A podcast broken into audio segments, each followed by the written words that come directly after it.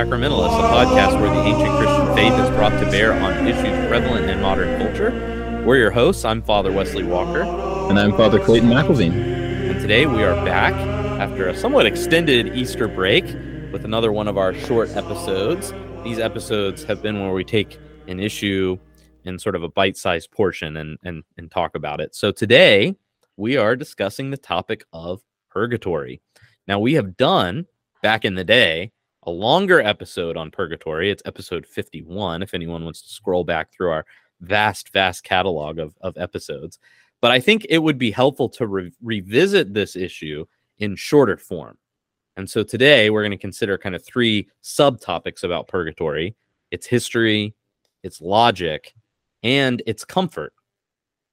So I think the first question, whenever you bring up purgatory with people, and Father Creighton, maybe you've heard this before too, the first question people will ask if you say something about it is, isn't purgatory a new or late Roman Catholic invention? Yeah, I've gotten that question quite a quite a few times. Uh, it's always funny because it's usually not. It's not uh, coming from a, a place of charity or sort of curiosity. It's it's usually polemical. Um, but hopefully today's uh, short es- episode will uh, will help um, people to you know have a better understanding of what purgatory is. Um, I think you know when when most people think of purgatory, maybe because of popular culture or books or whatever, um, they sort of think of it as you know the the Bud Light of of of hell, right? It's hell light. That's true. It's like, and I mean, some of this, I mean, you know, they think, I think uh, it looks very similar to like how you might think the Inferno looks in Dante or something. It's like Purgatory is just sort of one step removed from that. Yeah, I, I, I even think that Dante's Inferno, while a fantastic piece of you know classic literature that I, that everyone should read, um, I think because people aren't familiar with Purgatorio and the Paradiso, they sort of forget that there's something in between. They they they seem to say, well, there's a bunch of layers to hell, so Purgatory must be some, you know, like right. the nicer layer of hell. Um, and and they have a kind of surface level understanding of, you know, that text specifically, but then how that's impacted again pop culture and you know movies and TV and things like that.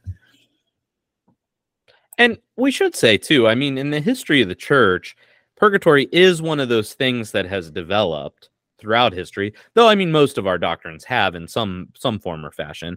But i don't think the idea itself is new nor is it uniquely roman catholic. In fact we actually have a pretty solid patristic argument for something like purgatory early on right? I mean the first evidence for it actually predates christianity um, it has to has to do with the prayers for the departed. You know, all the way back in Second Maccabees twelve forty five, Judah Maccabee made atonement for the dead that they might be delivered from their sin. I mean, I think this assumes that there's something going on after death where people can benefit from the atonement and the prayers made by those of us who are here on earth. And so it seems very natural that Christians would, at a very early stage, adopt prayers for the dead in the liturgy as well as picking up on on some of these emphases. Yeah i, I you know development is not the same thing as invention right? You know we develop we we clarify and we gain language and understanding to talk about a particular thing. And and you see this um, repeatedly in uh, the patristic fathers and and and mothers of the church and their writings and the way they approach uh, theology in general. You know, it would be silly to assess the Christology of uh, Saint Justin Martyr by later Christological definitions or understandings because he's he's he's working it out to that point. Um, so we see, you know, individuals like Saint Irenaeus and Origen, Tertullian, Saint Cyprian, Saint John Chrysostom, uh, Saint Augustine, all speak about uh, post-mortem purification um, but that doesn't mean that their descriptions are always necessarily the same. They do differ. They they approach things uh, from from sort of different perspectives, uh, but they're all trying to deal with and and uh, articulate theologically that some form of purification uh, continues after we uh, after we die, and and so I think you know we have to we have to be able to grapple with this particular idea and not just toss it in the dustbin of history and say that it's oh it's some new invention or something like that because it really isn't. Right. And i mean you can find plenty of patristic witness. Now i think we have to be careful here because it's very easy to do what like a fundamentalist does with scripture where we say well the scriptures say x right? And we kind of over uh, we flatten out any kind of nuance you know or differences or whatever. Um, but there is a patristic witness for the idea of postmortem purification, right? So Irenaeus, Origen, Tertullian, Cyprian, Chrysostom, and Augustine all describe something about postmortem purification, even while their individual descriptions and explanations of this might differ from each other. So we're not saying everybody has the exact same view and it looks like, you know, medieval Catholicism in the West or something like that. But there is this idea that people die and they need some sort of purification after their deaths in order to reach the beatific vision. How, what that looks like might differ father to father, but that can be said about many issues, especially early on in the in the church. Yeah, um, and you know, uh, someone like say Gregory the Great would be a important historical hinge in the unfolding of that particular doctrine. Um, in his dialogues, he says, each one will be presented to the judge exactly as he was when he departed this life. Yet there must be a cleansing fire before judgment because of some minor faults that they that may, may remain to be purged away. Does not Christ the truth say that if anyone blasphemes against the Holy Spirit, he shall not be forgiven either in this world or in the world to come? Uh, which is itself a, a quote from Matthew 12. Right. And his point there being if the scriptures say in this life or in the life to come, a sin can't be forgiven, then it means that there are sins that can be forgiven in, in the life to come. And of course, the, the 12th century sees another development in terms of purgatory. Peter the Lombard um, really pushed the the doctrine forward because he started, I think, conceiving of purgatory, or at least he he articulates a, a vision of purgatory where it is a a specific place and then, of course, Thomas Aquinas contributed further to unfolding that doctrine a little bit more in the appendix of the Summa.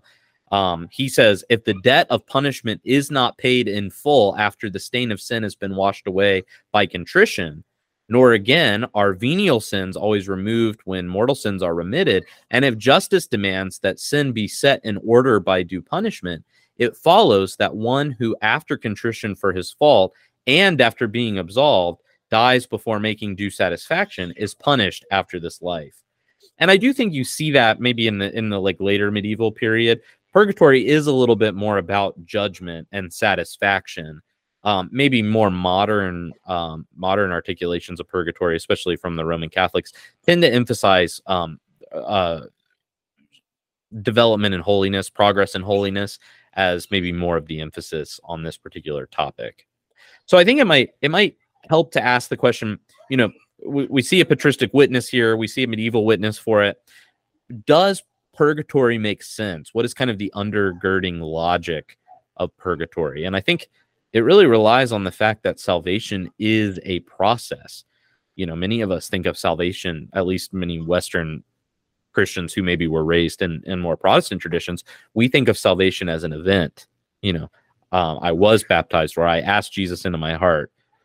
And that's certainly true in a sense but there's also a, a, a progressive element to our salvation right um it's a it is a it is a dimmer switch not an on off switch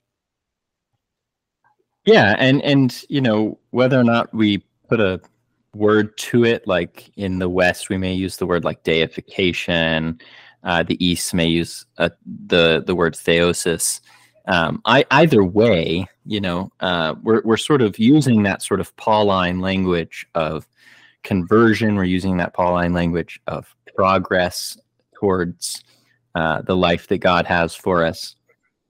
so I think it I think it makes sense uh, within that context um, to understand it as as something progressive uh, that we move towards, and we experientially know that this is true. Uh, so, Father, if you died today, do you think you'd be ready to see the beatific vision? Is that something you're ready for right now? Absolutely, 100% no. I would not be ready for that if I died today. Yeah, and and you know uh, the same. Um, and so there's there's the sense that you know uh, we we progress towards our per, our perfection and our uh, the goodness that God has for us. Uh, and you know we do that in this life, right? I mean, the the goal is that when we depart this life, we're departing it in a state where we have hopefully been purging away um, attachments to sin and uh, vices and things like that. Um, but that's that's there's there's still a lot to it, right? You know, very very very very few of us are going to depart this life fully free of detachment to sin and um, and and vice. And and the people that really do that that we notice and recognize are the ones that we celebrate on uh, our calendar right? Those are the saints that the church knows and uh, uses as an example. And i think too there's a there's a negative and positive aspect to this. I mean the negative is you know we have these attachments to vice we need to purge. There's also the attainment of virtue. You know so even if i had purged a good chunk of my vices I still don't think I would be where I am in a positive sense in terms of embracing the virtues that are set forward. Um, also, I, I mean, I think all of this. So experientially, we know this is true, right? I mean, if if somebody answers the question, you know, are you ready to for the beatific vision with a yes, then I would like to speak with them. Please shoot us an email at the sacramentalists at gmail.com because I would like to know what you're doing um, in order to feel that way.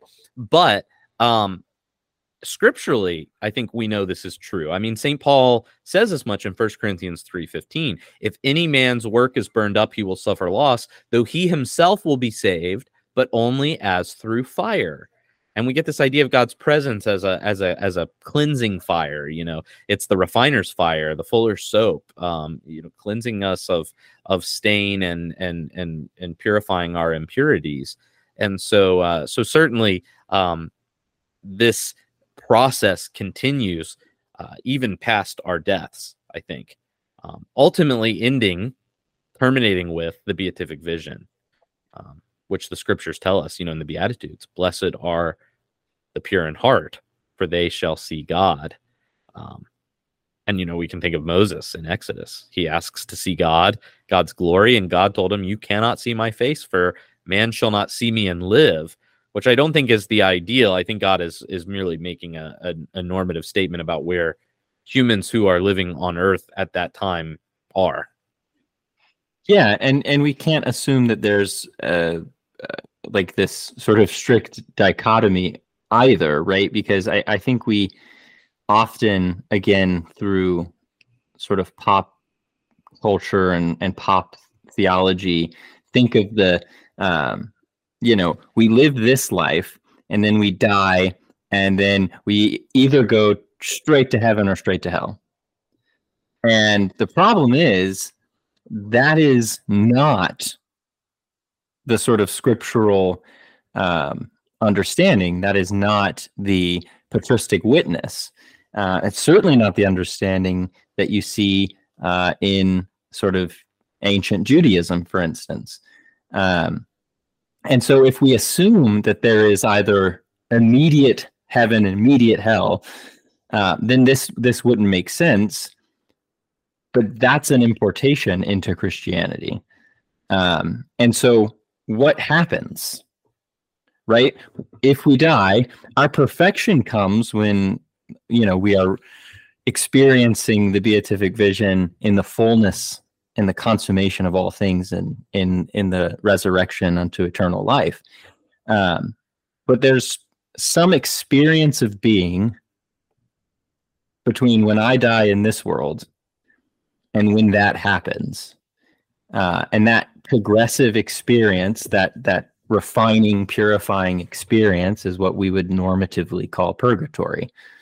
Um, And so I think I think those scriptural evidence, you know, witnesses there show us that ultimately God has a good in store for us and we you know we need to wash our hands and put on a nice suit and comb our hair before we experience it. Yes. Yes. And so that means that the Christian life then is is lived kind of in this twofold movement or this twofold rhythm of purgation of vice, acquisition of virtue. Um, many Protestants call this sanctification. Uh, Catholics might speak of it in terms of an increase in our justification. I, both terms are kind of laden with some baggage, but but we might just say the word theosis, right? Becoming more like God. Um, whatever language we use, I think the, the point is that we actually grow in righteousness with the goal of becoming pure in heart. And so that actually means, contrary to some popular belief, I don't know if you've ever, I mean, some of that polemical response about purgatory that we, we talked about earlier, I think is motivated by kind of anxiety. Um, I think a lot of people perceive purgatory as a kind of anxiety inducing doctrine. Um, in fact, I've I've met people who who very much feel that way. Like maybe purgatory is some sort of test they won't pass. Right. And you you hear that all over the place, but you know that's nothing. You know nothing further could be true. Uh, purgatory itself is a, it's a it's a pastoral reality. Um, it's a reminder that you know, he who began a good work in you will bring it to completion at the day of Jesus Christ, right? This is essentially pastoral. Right. Um, the know, shepherd I, and bishop of our souls. Exactly, exactly, right? Um, it, it, it's not something that should induce anxiety. It should something, it's actually something that should bring comfort, right? Because um, that which makes me up that is not faith, hope, and love, that is not virtue goodness and holiness is going to be purged away through God's action, right? His presence and his gift of grace is going to prepare me to encounter him face to face. He wants us to be in his presence, right? He wants us to encounter him face to face. but he also cares for us and he he knows that uh, we until we are purified cannot experience him and so this this is you know it's so deeply pastoral i try to remind people that no one who experiences purgatory will be prohibited from the beatific vision right you're not going to you're not going to fail the test it's a comfort because we know that at the end of our purification we will see god no one who goes to pur- uh, purgatory doesn't make it to heaven and I think that's that's something that we need to remind people of. Right. Absolutely. Absolutely. And and also that I think reconfigures how we view what it is in the sense that we we don't see purgatory as God needlessly or cruelly inflicting punishment on us. It's not a big kid with a with a magnifying glass.